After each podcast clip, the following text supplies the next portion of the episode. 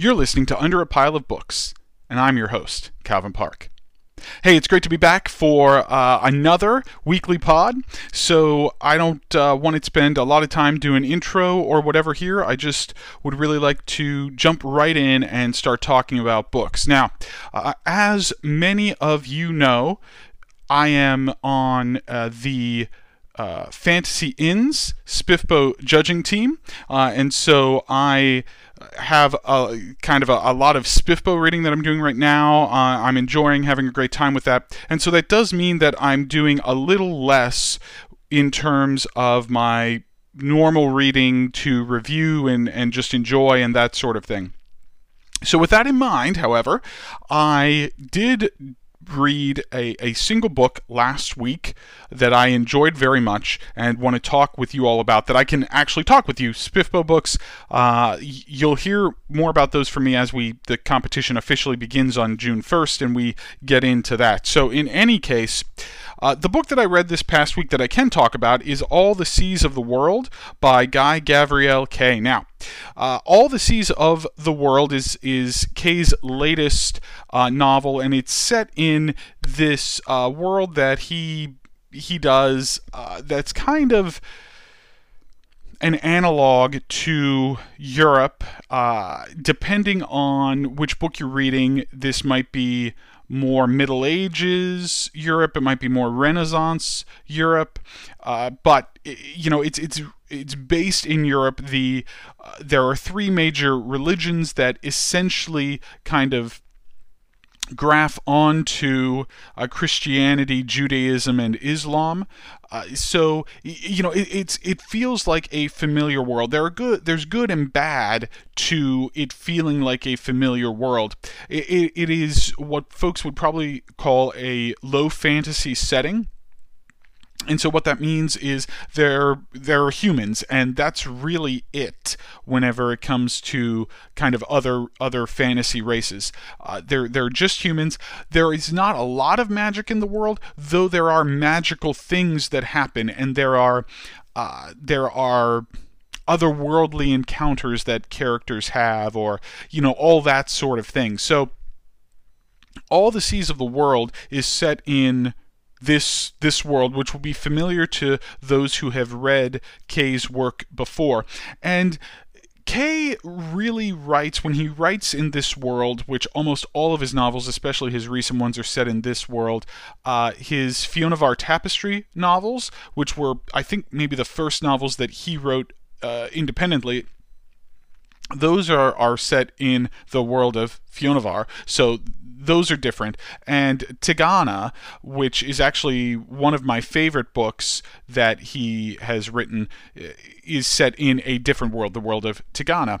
So that's different. Uh, however, this is, uh, you know, uh, a brightness long ago is set in this world, uh, this Europe analog world. Uh, the Lions of Al Rassan, all, all of those are set in this world. So, when Kay is writing in this world, he often writes concept novels. And this one, All the Seas of the World, uh, deals with ideas of identity and place, home, coming home. Can one really come home? Exile.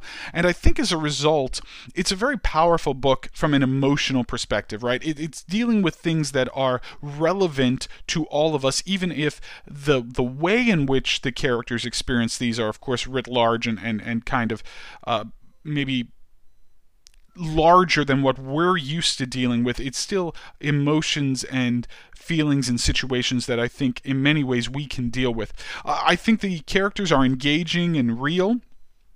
And of course, Kay's prose is also exceptional. And, and frankly, Guy Gavriel Kay has some of the finest prose I have ever read. Right? It's it's cadenced, it's lyrical. I think uh, one of the things that I, I, think he really does amazingly well, and I do mean amazingly well, is that he varies not only the words he's using, uh, like from a from a vo- vocabulary perspective, but Kay also really varies the length of his sentences, the way his paragraphs come together together.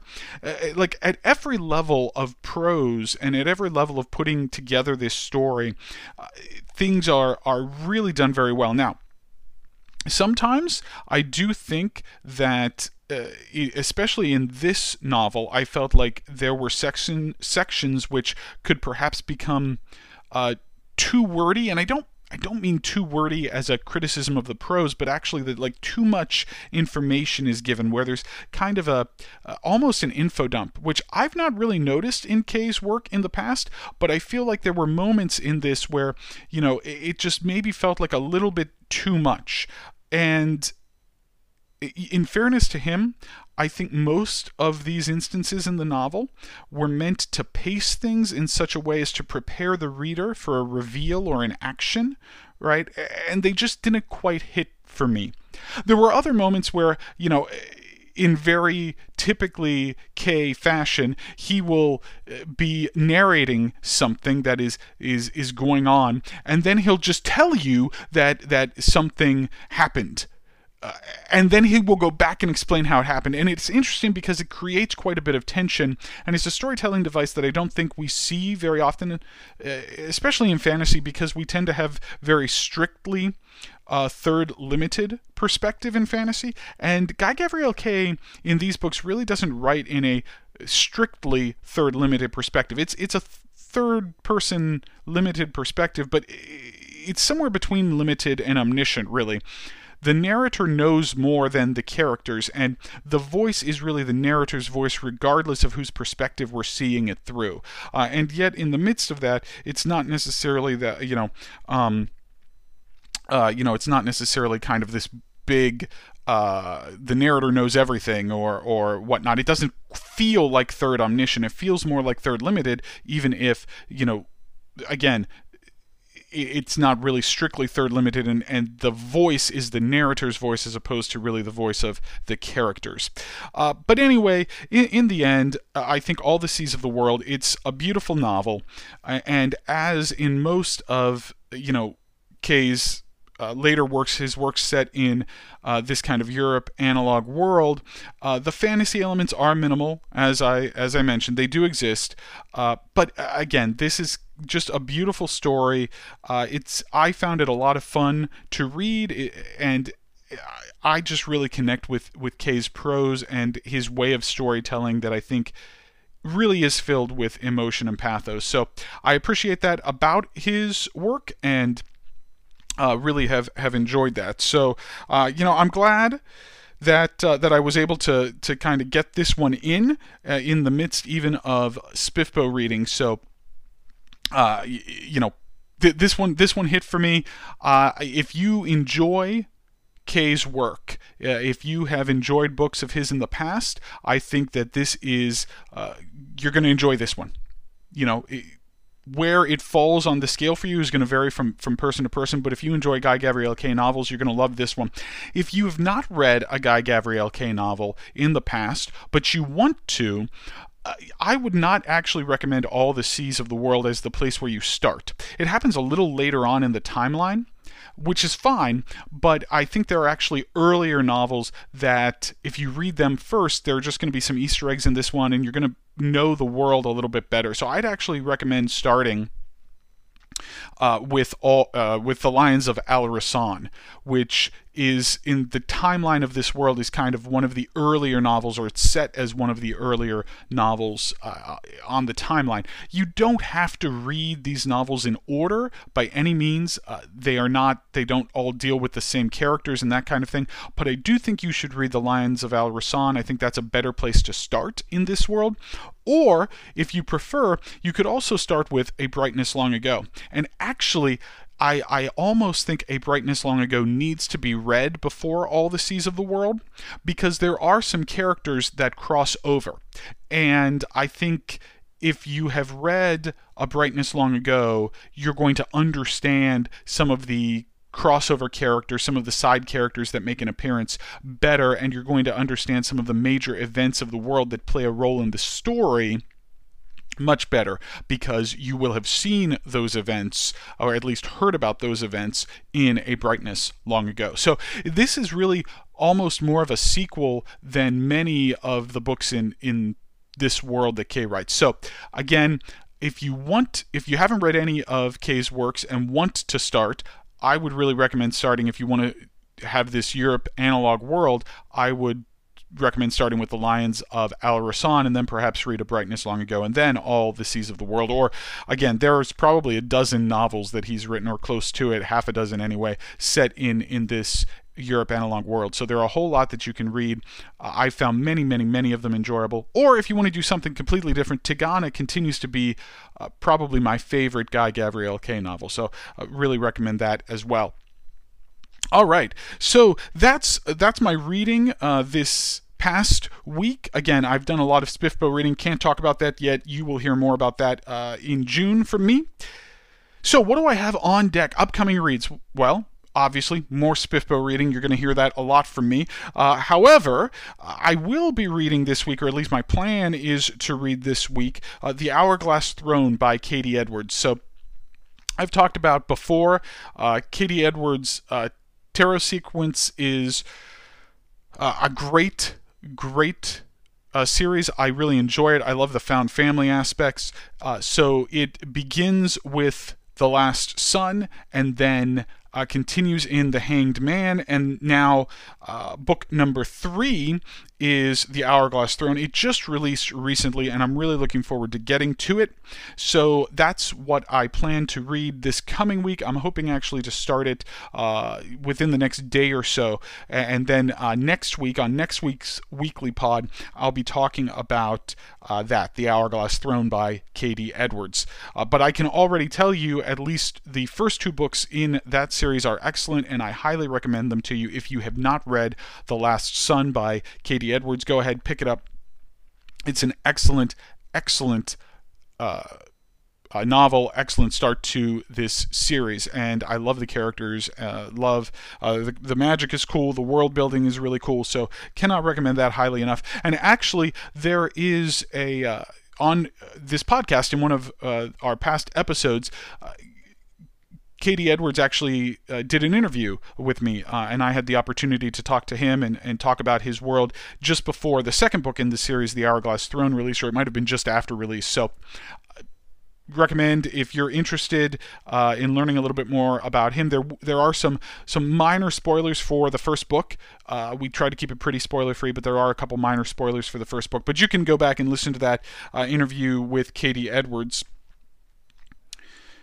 Uh, all right. So, what else uh, do uh, do we have for this week? Uh, upcoming releases. I actually wanted to to mention here a book that released recently that kind of flew under the radar for me. I haven't mentioned it. Uh, I was aware of it, but was not aware that it was releasing. So anyway, that is Mother of Learning Arc Two. Uh, so this is actually book two in the book form published Mother of Learning series. Uh, this is a really neat fantasy. It takes the magic school kind of trope and combines it with a time loop uh, that makes it a whole lot of, of fun, pretty unique. Uh, at times, maybe the first book in the series, Mother of Learning, Arc 1, you know, there, there were maybe uh, a few sections in the novel where it got uh, just a, a, hair repetitive or, or whatnot, but I think overall the author did a good job of making sure that it was not, uh, you, you know, that it didn't get too repetitive, even with a with a time loop uh, kind of trope there. Uh, so that was fun.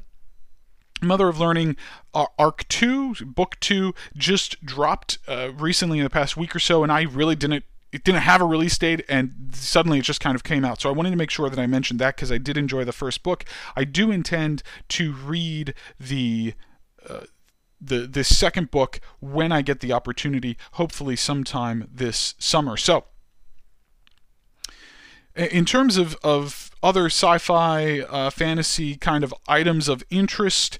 Of course we have uh, well i mentioned i mentioned last week uh, strange new worlds uh, has recently released. It's been dropping weekly episodes. I've continued to watch those. I mentioned last week really enjoyed uh, had really been enjoying it and that continues to be the case. Uh, i think that these episodes it's nice to just kind of have a 45 minute 50 minute episode you can watch and it's just fun. The characters are good. It, it, it really feels very much like Star Trek, and that I just kind of I like that right now, and and the the hopefulness that Star Trek brings that that the future can be different, that the future can be better than the present, and markedly so. That that the possibility is there. I, I really I enjoy that quite a bit. I also have watched now the first uh, two episode uh, premiere of Obi Wan Kenobi on Disney Plus, and if you have Disney Plus, if you enjoy Star Wars, I think this is a series that you are going to enjoy. I thought the first two episodes were a lot of fun. I think they did uh, did a lot of things well. I don't want to give any spoilers. I will say I think that those who have watched the animated Star Wars Rebels series uh, maybe are going to you're you're, you're going to see some things and, and know some things and, and whatnot that I think are going to enrich this. So if you haven't watched that, it's fine. You're still going to be able to follow this. You're still going to have a lot of fun with it. But if you watched and enjoyed Rebels, I think you definitely want to watch Obi Wan Kenobi. So I'll just I'll leave it at that. Again, I don't want to give any uh, any spoilers or, or whatnot, but uh, I do. I, I really enjoyed the first two episodes, and I I think Star Wars fans, uh, the in my opinion, the television shows, the streaming shows that Disney has been doing for Star Wars, uh, including the the animated, you know, Rebels, uh, and uh, and those I I think all of those series television series have really been where Star Wars has had a chance to spread its wings and do a lot of fun things. I'm really enjoying them, and I I encourage you to to check it out and watch because I want them to do well because I want more of these uh, more of these TV series from uh, from Disney when it comes to to Star Wars. So, all right, that about wraps it up for me this week. Uh, as always, thank you so much for listening and Happy reading.